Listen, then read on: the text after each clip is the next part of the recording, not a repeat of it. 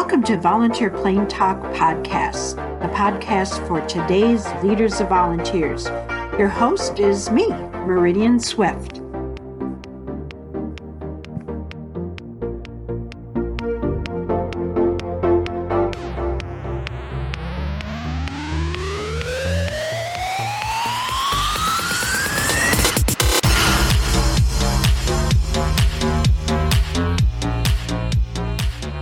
Everybody, welcome back to the Volunteer Plain Talk Podcast.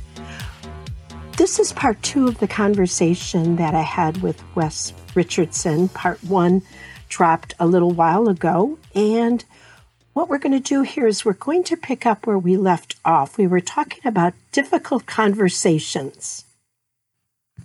Like, I avoid tense conversations just as much as I can. I'm not a person who likes to be in those situations, but whenever there is, the need for that, I am one of those compliment sandwich types. I will go in with something nice or something uplifting, then just try to get into the tense part of things, and then say, but the silver lining to this is, or here's some great news. So I am one of those sandwich individuals whenever it comes to having difficult conversations. I always felt like this giant weight was lifted, because sitting there thinking about it was infinitely worse. Oh, absolutely. Absolutely. It's never as bad as you build it up in your head that it's going to be.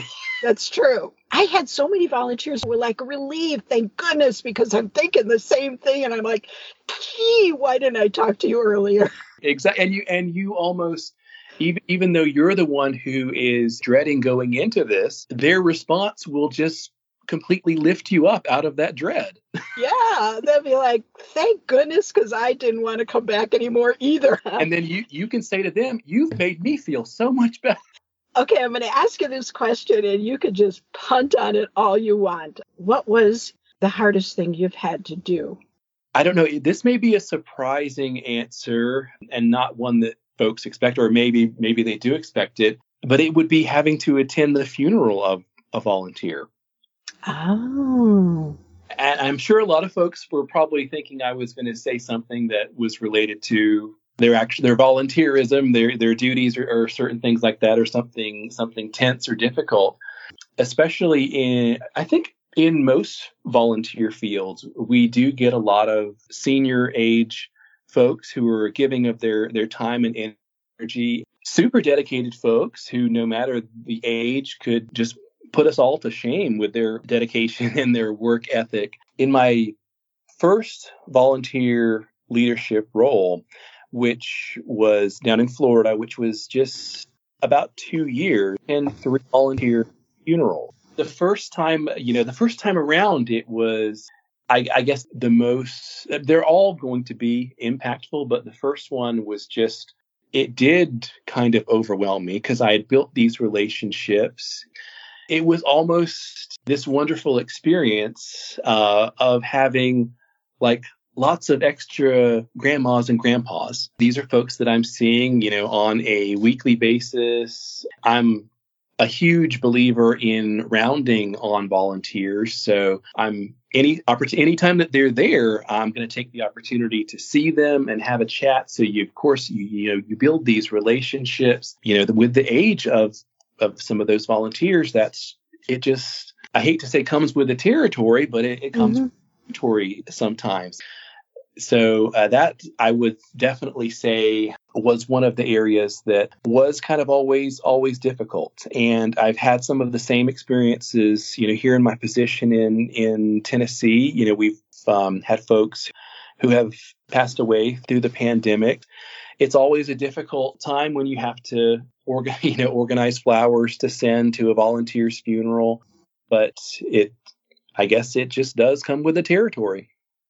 And Wes, talking about, volunteer funerals, I'm talking about getting close to volunteers and and starting to look at them as, you know, friends and family. And we can't help but do that. We have a professional relationship with them, but none of us are going to fool ourselves and say we're not going to become close to our volunteers, especially when the nature of what we do is engaging them so intently that we get to know them so well. So we you know, that line is very blurry for us.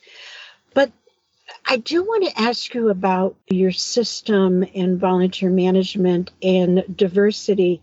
It is it's a subject that's really out in the forefront right now. How are you dealing with being a more diverse organization, being a more diverse volunteer department? So I will say that we are very lucky and fortunate in this area. Our main medical center, which is where I'm speaking to you from today, is actually a teaching hospital, and we have a lot of wonderful relationships with the local university. So it does bring in a good, you know, amount of diversity among our staff, our students, residents, everything, what have you. And I am always welcoming of diversity within our volunteer group, and not just diversity, you know, among races, ethnicities, diversity among ages and any type of background, because I feel like any opportunity that we have to learn something from someone, you know, whether it's someone's job background that lends perfectly to a volunteer role, someone's life background that lends perfectly to a volunteer role, and, you know, their different experiences. I think it can always the diversity can always be. I'm always someone who's going to welcome it, and I find it beneficial. It bridges gaps. And there's always something that we can connect with other individuals. In our gift shop, one of our senior age volunteers who worked a couple of morning shifts in our main gift shop here in the medical center, we had this young student who was just coming in needing 100 and something hours of volunteer service. And so we placed her along with this volunteer in the gift shop. You would have thought after just, you know, a couple of shifts together that they had been lifelong friends somehow. Mm-hmm.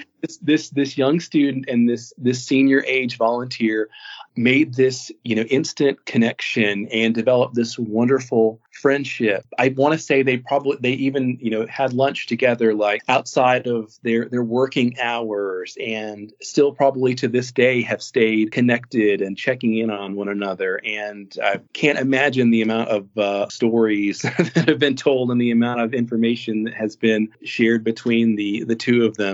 Right now, a new volunteer that we, you know, have in our gift shop is actually a refugee from Ukraine who is staying with family locally. So that has been just a wonderful experience to get a different perspective there and really just, again, just bridge those gaps. I'm going to throw this in here. I volunteer for the Engage Journal, which is a journal for leaders of volunteers. And the most recent article that came out in the journal is about third places. What you were talking about, I've always seen that. And I never had a word to put to it, except people get along, you know, if you put them together.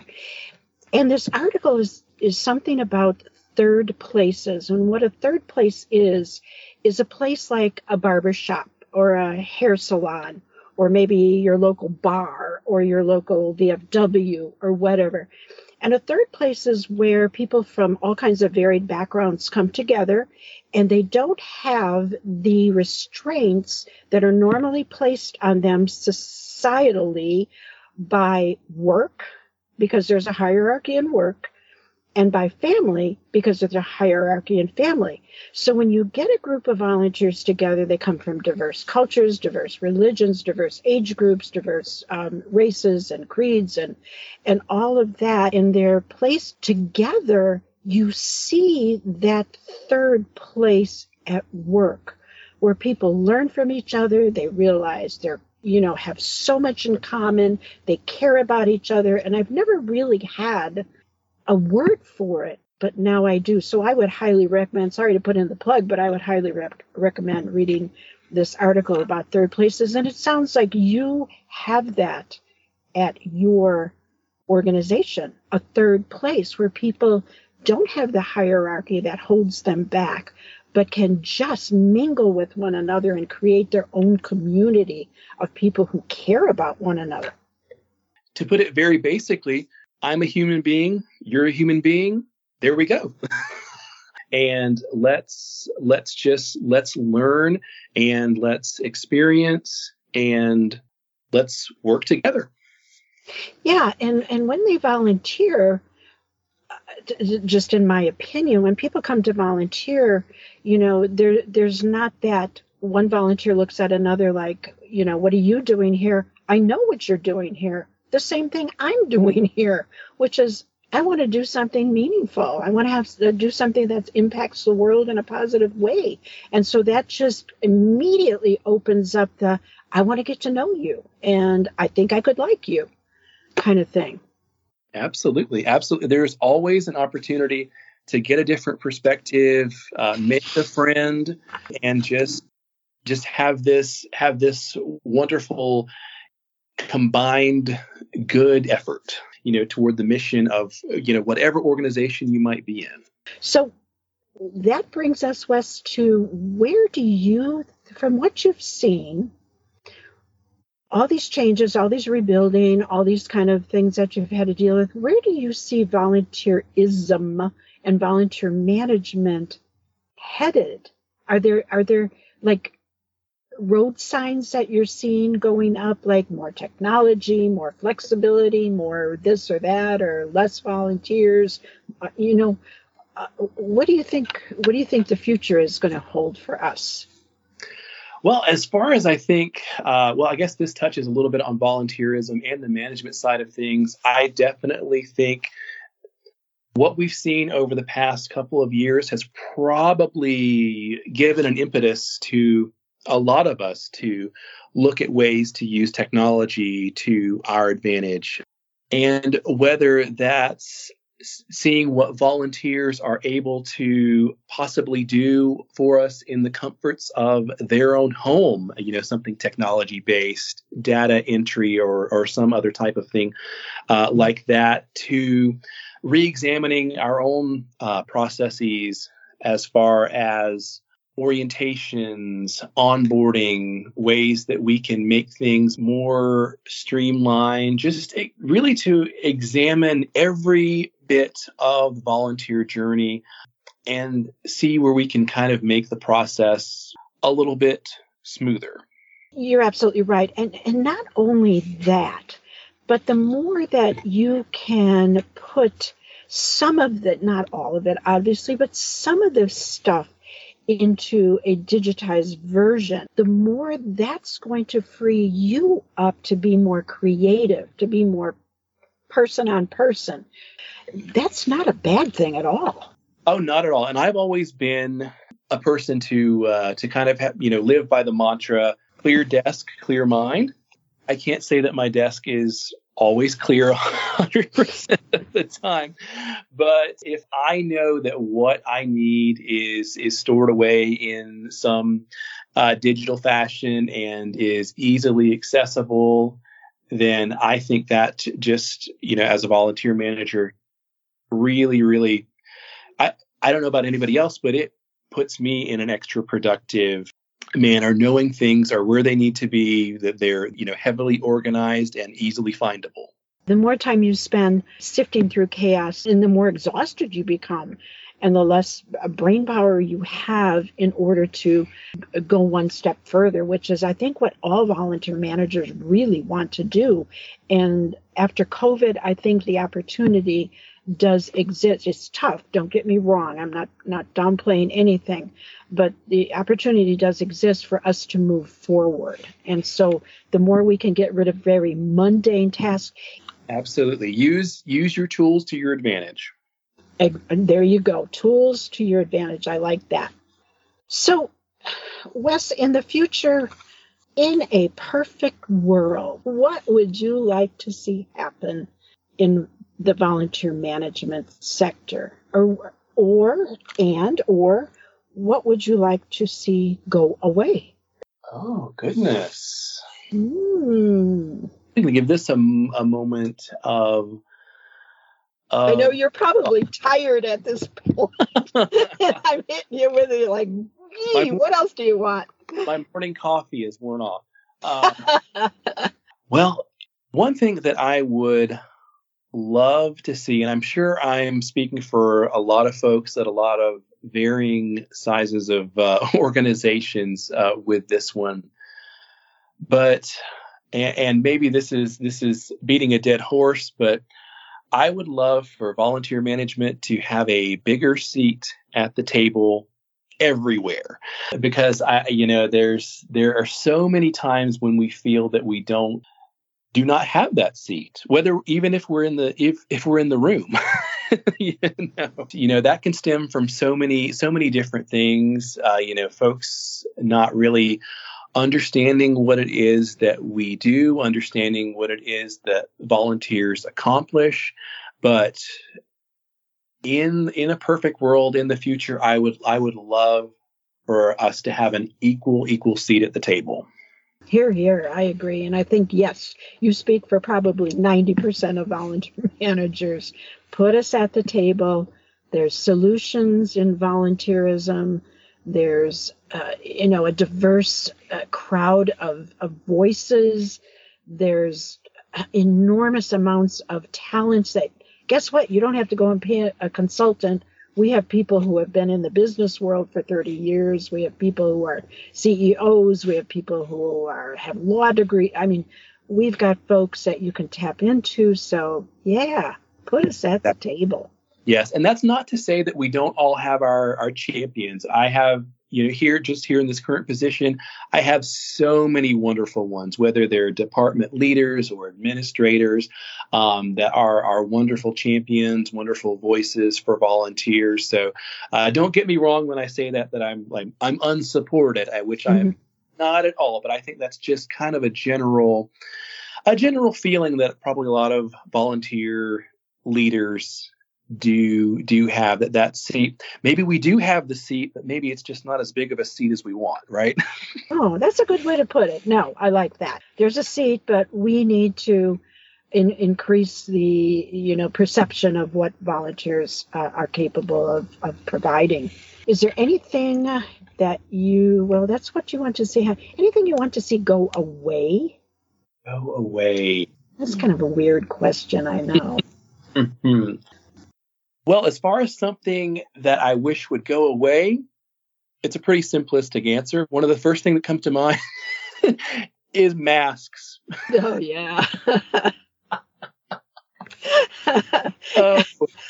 Because it's really strange sometimes if somebody, you see that they pull down their mask a little bit to take a sip of a drink or something like that. It's like, who are you? And a lot of my volunteers that have onboarded in the pandemic, I don't really know what they look like without a mask. Oh, wow. So that's it. It seems like a pretty simple answer, but I would love for those to go. Oh, yeah, I agree. And I think most of us would. Yeah. You have to go up to somebody and say, would you put your hand up over your face? Oh, yeah, now I recognize you. This has been great. Wes, do you have any just random thoughts you want to leave with folks who are listening? Absolutely. And this is actually something that I was kind of a latecomer to, but since finding your podcast and listening to almost every episode so far and joining some different Facebook groups and different things like that, in our field, we just always need to remember that we're not alone, but a lot of folks are having the same exact problems that we are. Yeah. Anyone listening to this, if they're a healthcare volunteer manager, we're having the exact same problem. If you're a volunteer manager in another type of sector, we're having probably not exactly the same problems, but pretty darn close problems. Mm-hmm. And probably also a lot of the same successes, to go along with that. Early in my volunteer management career, I I was one of those folks who was always thinking that these problems are just problems that I'm having right here, solely me in my office, in my facility, wherever I was. These are problems that are just exclusive to me. But picking up the podcast, joining certain Facebook groups, there are groups out there designed for volunteer managers in different areas. There are, I'm sure, other ways that folks like us can collaborate and discuss things. I think that's why I appreciate the podcast so much, is because I hear so many, folks that are, literally speaking my language, and they're sharing these things. And oh, that's happened to me. I don't know why I felt so alone when I was going through that certain problem or that issue that I was having. And these folks are thinking along the same lines, and they're sharing these ideas to help make things better.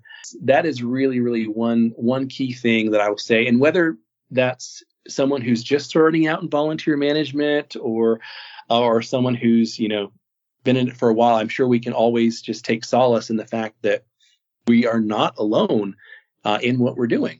Brilliantly said. You are so correct. I know when I would go to conferences and stuff like that, the one thing that I thirsted for was just hanging out and peer grouping with other volunteer managers, because you're right. We have similar, if not exactly the same, challenges, similar experiences, and the idea that you are not alone. And we're a very giving community. We help one another. Yeah, reach out, join these groups, join blogs, listen to podcasts, do whatever you need to do to get your sense of community. Absolutely. Well, my friend, I love your journey. It could have crushed you, and it didn't. So I hope everyone takes away from this the sense that I do from you, which is it's a great profession. And there's so much to it that, lifts you up personally, professionally, that you're going to keep going. Really appreciate your being with us today, Wes. Well, I have been more than happy to be with you on the podcast today. It's been wonderful. And I hope your listeners have found some good things in what I've said. I learned a lot from you, so thank you so much. Appreciate it. And if anyone wants to contact you, is that okay? That's absolutely fine. I'd be more than happy to talk to anyone. Okay. Well, thank you. I bet you're tired. Yeah, I'm ready to call it a day now. Good. Yeah, go home. What a great way to end it, though. It's been so wonderful. Good. I'm glad. No, you were great. Love your story. Love your enthusiasm. And you have that radio personality, a wonderful way with words. I mean, I can hear in your voice, I can hear positivity, which is wonderful. Thank you. I'm glad to provide that. Sometimes I don't feel it on the inside, but I always try to exude it on the outside, at least. Well, it comes through, trust me. And I think at this point, that's what people are going to really respond to. Like, oh, thank goodness I can hear something positive. Yay. Yeah, absolutely. Thank you so much. Okay, Wes, you take care. Have a great rest of the afternoon, and we'll be in touch. All right, sounds good. Talk soon. Okay, bye. Okay, bye. Hey, guys. Thanks so much for listening to the Volunteer Plain Talk podcast. Big thank you to Alternate Timelines for the use of their music. For more volunteer management talk, or if you just want to reach out to me, please visit my website, volunteerplaintalk.com. Or you can catch me at Meridian Swift on Twitter, Facebook, and LinkedIn. Until next time, this is Meridian Swift. Thank you, and bye-bye.